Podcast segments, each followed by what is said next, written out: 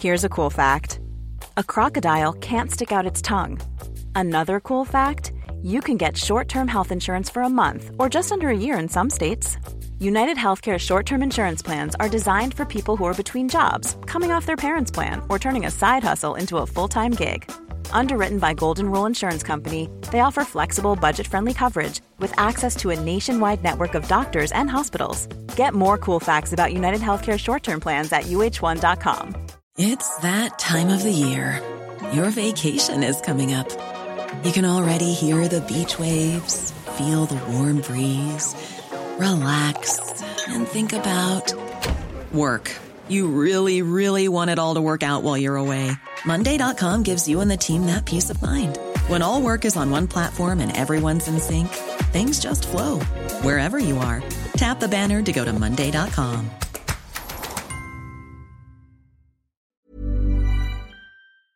Hey, it's Mattea Roach, and this is The Backbench, a podcast about Canadian politics and me wondering whether I would have been better off if I had just gone to law school this year like I was supposed to.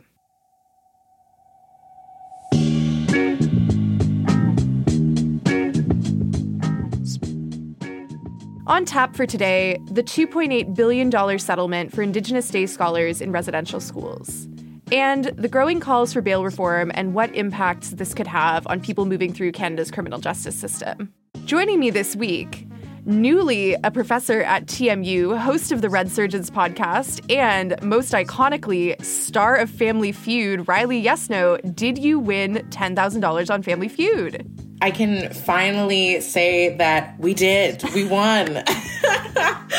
and I can't imagine how you feel, Mattea, having won a game show, what, 23 times or something like that? Something like that. Incredible. Well, congratulations. We are very proud of you. Next, we have founder of Bold Realities and creator of Whose Land, Karen Restoule. We're so happy to have you back at the backbench. Thanks, Mattea. Happy to be here again. And last but not least, a new voice on our show, lawyer and law professor at the University of Victoria, Patricia Barkaskas. Welcome to the backbench. Thanks. First podcast. Very excited. This is going to be a bit of a heavy discussion, so let's get into it.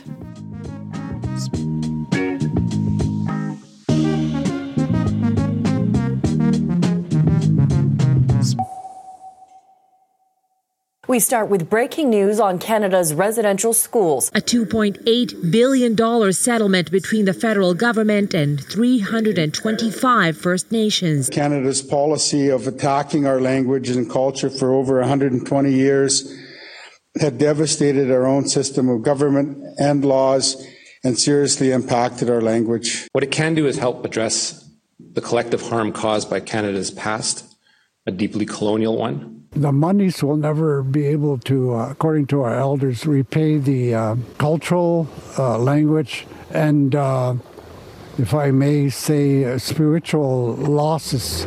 A proposed settlement of a class action lawsuit has been reached between the federal government and 325 First Nations. It's the second settlement in this case, and it provides reparations for the loss of language and culture experienced by Indigenous people who attended residential schools as day scholars. This all began as a lawsuit launched back in 2012 and has made its way through the courts before settling 10 days before a scheduled trial. The case applies to Indigenous children who attended schools during the day, students who were left out of the 2006 residential schools settlement, which was the largest class action lawsuit in Canada's history. There's just one step left in this process, which is that the federal court must approve the deal before it can actually be rolled out. Once that approval happens, each First Nation will receive $200,000 to create a 10 year plan for language and cultural revitalization for things such as new learning centers and language teachers. $2.9 billion will also be placed in a trust fund that will operate for the next 20 years, and that fund will be run independently of the federal government. We're going to look at how the government and the First Nations involved in the settlement arrived at this agreement and what impacts this settlement might have going forward. The four pillars that are going to guide how some of the funds in this settlement are going to be used are revival, protection, promotion, and wellness of Indigenous languages and cultures. So, Riley, what kind of on the ground impact do you think that those pillars are going to have once we start to see money being allocated, hopefully, to promoting them? Like, my fingers are crossed that it'll be pretty awesome, generally speaking. But the thing is, I guess I should say, I am having like conflicted feelings about the whole thing in general because I'm so excited and happy that like people have fought for this since like far before 2006, um, you know, when the residential school um, settlement first came out. Like day school survivors were talking then and then were left out. And so it took, you know, decades to get to this point. And so I'm happy that those involved reached a settlement. But this whole thing is also making me feel about like the limitations of reparations. I think for so long, uh, a lot of people have been like, reparations, reparations, reparations. And it somehow felt like a bit like a, you know, a pipe dream. And so like there was just the demand that we should have it and we should. But then we get here and we see things like, for example, in doing this, all of the 325, I believe, First Nations who are involved, and that's another important point. It's only about half of the First Nations bands in Canada who are a part of this. They cede all rights to come and fight the federal government ever again on any harms conceivably related to the day school system. Also, $200,000. Some could argue that that is nowhere near a sufficient amount of money, right, to be able to compensate for the true impact of what happened in day schools, the loss of culture, language.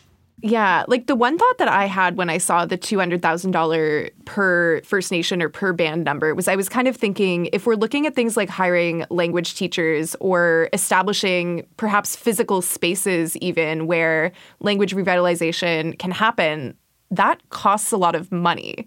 I was not really sure how far $200,000 would necessarily go to really establishing that. So I think for me, the really interesting figure is like what's going to happen with this trust fund and like how is that going to be rolled out over the years? When you look at the larger pot of funds, as you say, that's held in trust uh, to serve communities in a way that they see fit to them, I think those amounts are quite necessary. And it will be up to the communities to decide how they want to access those resources so that they can take the steps to then revitalize what they feel that they have lost as a result of those policies. So, all in all, it's good. Is it ever great? No, none of this is great, right? Like, this should have never happened in the first place. It did. And it did, so we're now caring for it in a way that it ought to be. But it'll never be enough. But at the same time, it's just what we need to move forward. When we talk about the the ways in which you know nations need to be able to use the funds to direct them themselves to really move forward with projects that they feel are going to be the most capacity building and generative for future generations. I think that one of the things that we have to look closely at is what does it mean that the funds are held in trust? What does the focus of getting at those funds look like over time? Who will access them how? And for what. And we have to look at the folks who are still left out of these agreements, right? We continue to see that individuals, you know, Metis people are left out. My great grandfather was at residential school in Alberta, and folks who do not belong to the 325 First Nations that this action is meant to address and the settlement is meant to provide reparations for continue to be left out. And so, you know, we're talking about a lot of Indigenous folks who will never have the opportunity to be a part of the discussion around what reparations means. This has been something that people advocated for over decades, that there was a need recognized in communities for decades. And also, it did end up being a settlement. So, how did this case actually work its way through the courts? What was the process like on that procedural side?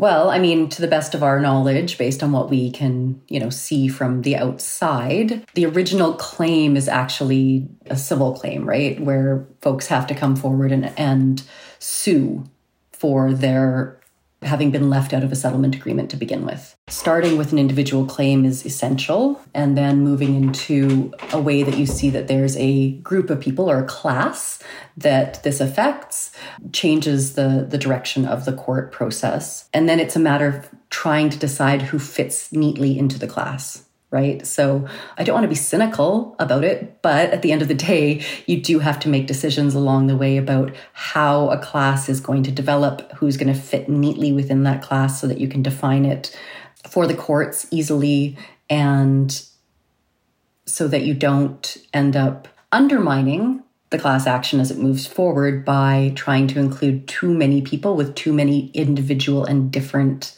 legal positionalities, we'll call it. And I guess I do want to talk about the whole thing of this case being settled and basically the numbers being agreed upon 10 days before it was set to go to a trial. Like, is there an incentive, I guess, on the part of the government to settle before letting this case go to a trial? First of all, this happens a lot. Things settle before trial all the time because at the end of the day, nobody wants to go to trial, and there are various reasons for that. It's expensive, right? Court is expensive. But I think in this case, moreover, it's about publicity. I mean, let's let's be honest here. Again, I don't want to be too cynical about it all, but the federal government does not necessarily want to have another court case splashed all over the newspapers where they are seen to be the bad guy, like as usual. And also, it's about evidence, right? As soon as you're in court, you start having evidence come out.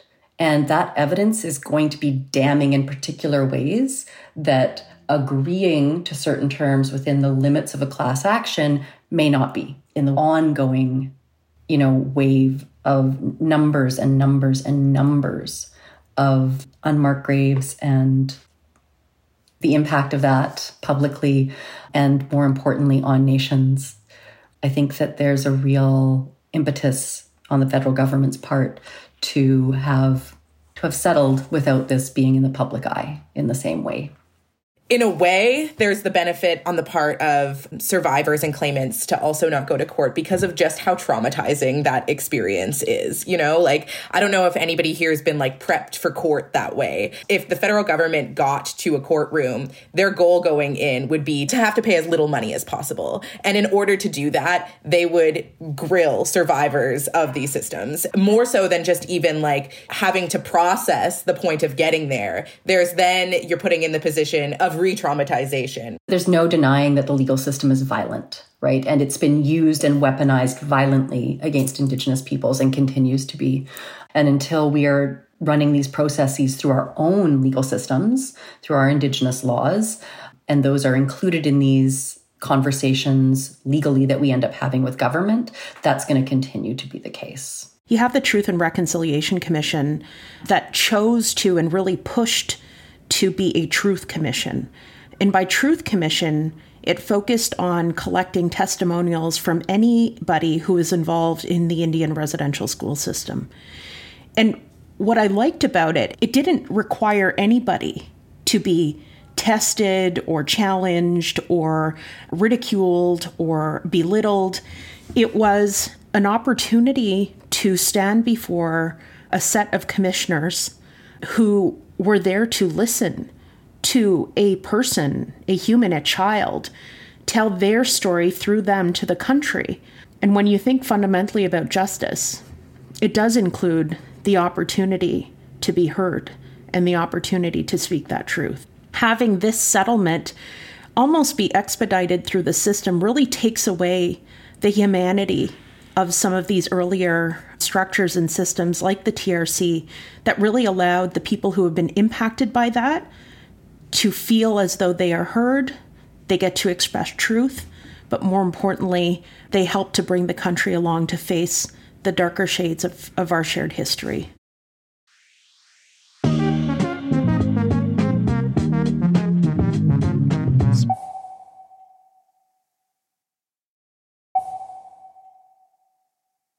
It's time for Private Members Bills, the part of the show where we let our panelists set the agenda for once. Without further ado, I'd like to call on the honorable member from Spadina, Fort York to introduce a private members bill.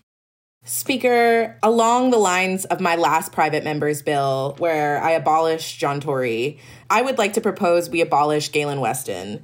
I hate his little sweater vest wearing thing that he does and the food crisis. And every time I see his face, I'm filled with a genuine rage. And like, I just hear him saying, stay mad, pores, is like all I hear as he like raises the price of, you know, essential goods for people. And so again, let's, let's get the problem at the source and abolish Galen Weston.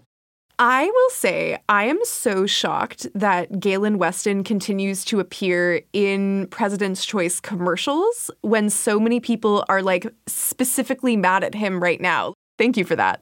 Now I would like to call on the honorable member from Victoria.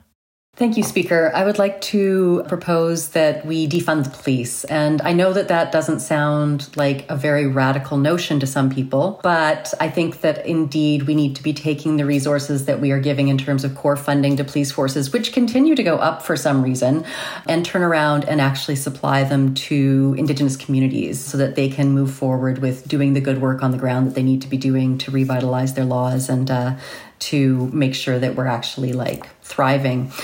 And then along with that, I think that what we can do is we can implement a process where police forces need to bake sale to raise funds because I think that that would be really interesting. I'd like to see what exactly the police think good baking is. We will take that under consideration. I think the sort of more serious portion of it is somewhat related to what we're talking about in the back half of the show. But the bake sale thing reminds me of that whole plot in Glee where they had no money all the time, but also staged elaborate performances. And I feel like that to me, that's what I get from when the police say they have no money, but then just buy increasingly strange things with the money that they do have. You have no money, but you have so many horses. What gives? I'd now like to call on the honorable member from Nipissing. Honorable Speaker, I'd like to propose no more cute socks. House of Commons is a place of serious business, and members of parliament should act accordingly. That means no more pizza socks, no more Timbit socks, no more puppy socks, no more. All right, a bold proposal to finally abolish the stranglehold that Justin Trudeau's socks has had on the media for the past like 10 years.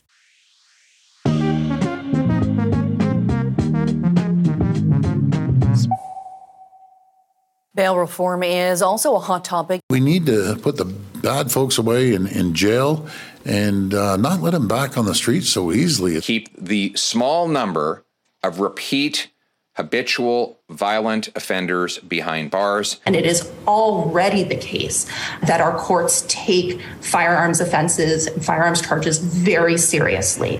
The 13 provinces and territories are calling for immediate action to strengthen Canada's bail system in the wake of the death of an Ontario provincial police officer in late December 2022. One of the two people facing a first degree murder charge in relation to that officer's death had previously been denied bail in a separate case involving assault and weapons charges, but then was released so the provinces and territories are calling for stricter bail release conditions in response to this event. In late December, federal conservative leader Pierre Poilievre said that the Trudeau government should reverse its quote catch and release bail policy, which kind of makes it sound like they're going sport fishing. These um, easy catch and release bail policies are found in Justin Trudeau's bill C75. Poilievre is talking about the law liberals passed in 2019 under Bill C 75, which updated bail provisions in the criminal code. That act was meant to reduce delays in the criminal justice system and to make it more modern and efficient. The act also directs police and courts to prioritize releasing detainees at the quote earliest reasonable opportunity in an effort to avoid keeping prisons full and backing up the court system. In line with the right to be presumed innocent until proven guilty, it also aims to make release on bail as easy as possible while also keeping in mind the circumstances of the case that people are actually facing trial for. It's human nature to fixate on a small number of alarming events, such as the aforementioned recent death of an officer, but changing the way the criminal justice system works is tricky business and can have many downstream impacts.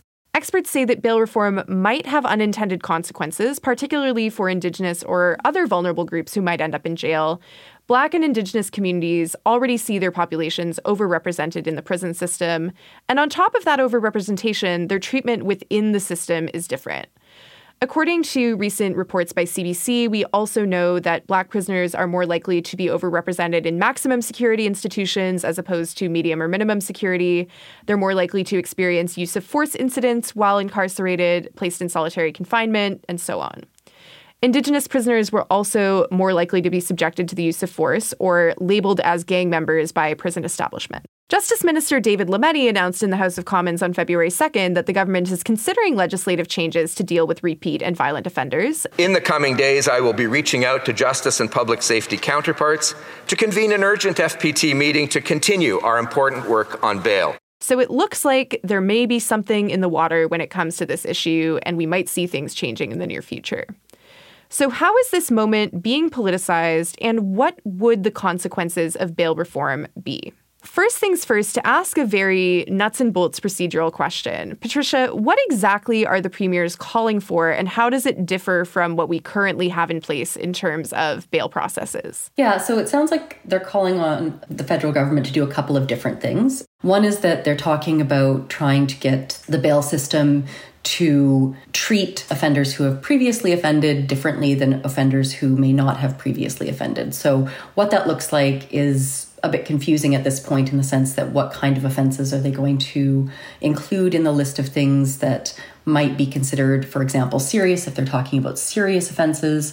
Um, and when they talk about offenses involving firearms, what again is that going to look like? In terms of the reverse onus position with bail, the idea that anybody coming to court would have to prove that they deserve to be released and not held in custody or incarcerated when at the end of the day our Canadian criminal legal system is supposed to not take away people's liberty at its core that's supposed to be the foundational principle is that that's supposed to be a very hard thing to do creating a reverse onus for bail would undermine that process entirely and just to jump in for listeners who may not have heard the term reverse onus before, what does reverse onus actually mean? Like, and how is that different from what we would have now? So, right now, when you come before a judge seeking bail, the onus is on the state to really prove that you aren't capable of being in public without being dangerous. The state really has to show that keeping you incarcerated is the best thing for public good and safety. However, with a reverse onus, onus is on the individual to prove that they deserve to be out on bail and that their liberty should not be taken away from them. It is exactly what it sounds like when you put it that way. So, some of the discussion, specifically what we're seeing out of Pierre Poilievre, is being very colored by, well, the liberals are soft on crime. Like, look, they already implemented this sort of bail reform. A bill that makes it much easier to get bail, um, even in cases of repeat violent offenders, and even in cases where the uh, uh allegations against the newly arrested offender are serious uh, and dangerous to the public. How meaningful, I guess, first of all, was the impact of Bill C 75, the bill which made it relatively easier for folks to get out on bail? I want to back up to just the idea of bail generally speaking before we even turned the idea of the bill that was supposed to reform bail. And I say supposed to because I don't think we see a lot of massive change, right? In that bail, even though it is allegedly, according to sort of the fear mongering around it is actually not easy to get for people. When you are a lawyer and you are in court on a bail hearing, you have to set up a plan for this person who wants to be released you have to make sure that you can you can provide that they are going to not be a danger and all the ways that they're not going to be. You have to sometimes provide letters or documentation about maybe programs that they're going into where they're going to be dealing with let's say substance use issues or where they're going to have housing how they're going to move forward in terms of not breaching their bail conditions. So it is not an easy process and that's before the reforms, but I don't see a significant difference in the way that counsel, defense counsel, is approaching bail or has to approach bail based on the reforms, right? You still are required to provide a plan that is going to satisfy the court that the person who is being released on bail is not going to be a danger to the public somehow. Patricia hit it. Ultimately, criminal law legislation really focuses on the safety of the public, right? Like it's it it is law and order at the crux of it that really aims to keep society safe and secure. And there's statistics that were shared recently that help show that there's a decline in the safety and security of Canadian society. And while final 2022 statistics won't be officially reported until later this year. I did a, a, quick search of media reports throughout the past year that are telling of a slight upward trend in violent crimes like break ins, armed robberies, and, and other violent crimes. And this actually aligns with crime data trends that were released by StatsCan uh, in November of this past year, showing that the national crime rate increasing uh, had been increasing throughout 2021, with more than 2 million police reported criminal incidents. Now you think, okay, that number in thin air may not seem like a lot given our population. But what we're interested in here is looking as to whether or not it's more than the previous years or less than the previous years. And it's a noted 25,000 plus incidents more than were reported in 2020. And the stats also show us that crimes of violent nature increased by 5% in 2021. So when you look at the totality numbers, the totality in the number of crimes reported, 5% increase in the amount of violent crimes. So times are dire. People are acting out. Well, I think a lot of what you mentioned is interesting, right? That we don't have necessarily a ton of data about, okay, we know that violent crime has gone up there are a lot of perhaps like societal or structural reasons why that might be. Like you mentioned, times being dire. There's perhaps a connection, you know, just between the like incredible toll that the past couple of years have had on people's mental health, the fact that people are increasingly financially insecure. I think the note of, well, we see these headlines that really highlight when people have previous offenses or when people are specifically released on bail it could be that actually this is a really big piece of the puzzle. It could also be this is the thing that media latches onto because it's a very I don't want to say sensational in the sense of like making a mountain out of a molehill or anything, but it's something that will generate readership that is interesting, that seems like a big problem because it is. Now, the question that we're really interested in here in terms of the discussion on bail reform is how many of those who are acting out are reoffending while on bail. Chronic offenders is who we're, we're mostly worried about. These are the people who have a long history of antisocial behaviors that have had an impact on the people around them and society generally. So they have failed to access the supports around them. They show no interest in engaging in treatment or rehabilitative programming. And more importantly, they continue to threaten the security and safety of the people around them. And in this case, it's unfortunate a life has been lost. And it's not the only one, but these are serious considerations here that, that do ultimately impact how we as Canadians live our day to day lives. Do I think the calls to reform are necessary? Yes, they are. It's clear to me that the pendulum has, has swung completely in one direction and that we're off kilter here and we're really it would be in our best interest to seek that balance. And that's what I'd like to see in any legislative reform.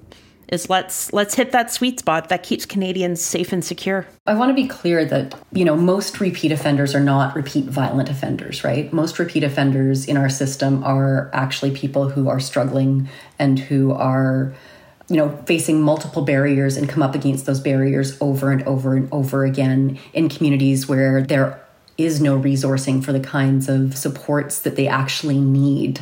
That's one problem that I see perhaps emerging from this proposal, assuming that it goes through, that would disproportionately impact marginalized communities.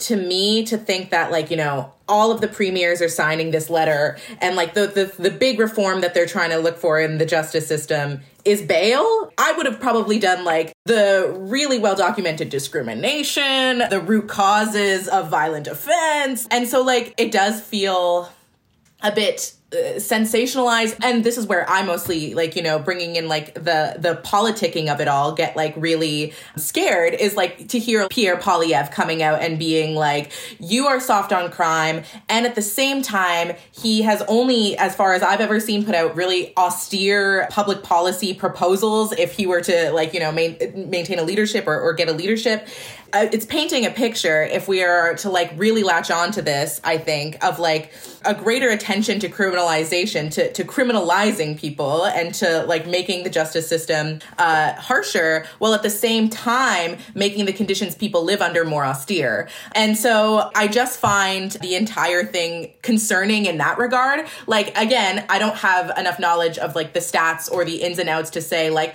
is this actually a, a good, a solid policy proposal for for bail? And how many people do you know this and this and this? But looking at the justice system as a whole, I find it rather off putting.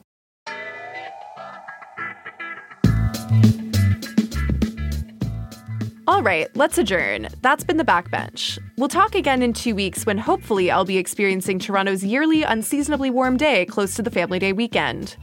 If you're following along with what happens in Ottawa, let us know what you've been watching closely, what you'd like to hear us discuss, and what esoteric Canadian politics content you want us to break down. Send us your questions, your concerns, and your rants. You can email us at backbench at canadaland.com, and we're also on Twitter at backbenchcast. I'm Mattea Roach, and you can find me at Mattea Roach. Riley, where can people find you? People can find me on Twitter at Riley Yes No Maybe, or contact me through my website at RileyYesNo.com. Slay. Karen, where can people find you? People can find me on Twitter at Karen Restoule or at Bold Realities.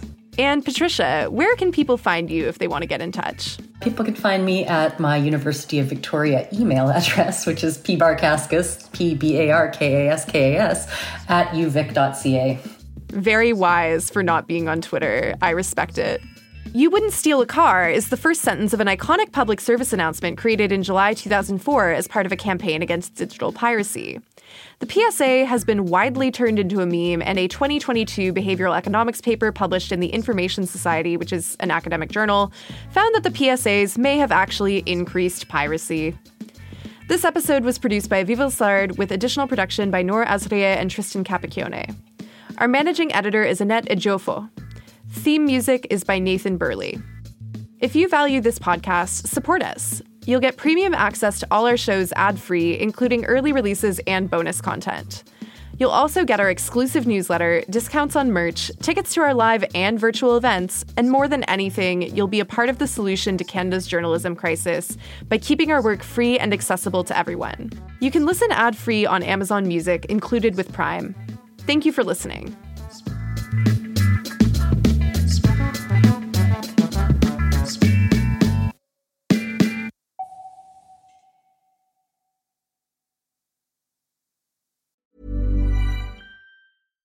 When you make decisions for your company, you look for the no brainers. And if you have a lot of mailing to do, stamps.com is the ultimate no brainer. It streamlines your processes to make your business more efficient, which makes you less busy. Mail checks, invoices, legal documents, and everything you need to keep your business running with stamps.com. Seamlessly connect with every major marketplace and shopping cart. Schedule package pickups and see your cheapest and fastest shipping options from different carriers with rates up to 89% off USPS and UPS rates. And with the stamps.com mobile app, you can take care of mailing and shipping wherever you are. Make the same no-brainer decision as over 1 million other businesses with stamps.com. Sign up with code program for a 4-week trial plus free postage and a free digital scale. No long-term commitments or contracts. That's stamps.com. Code program.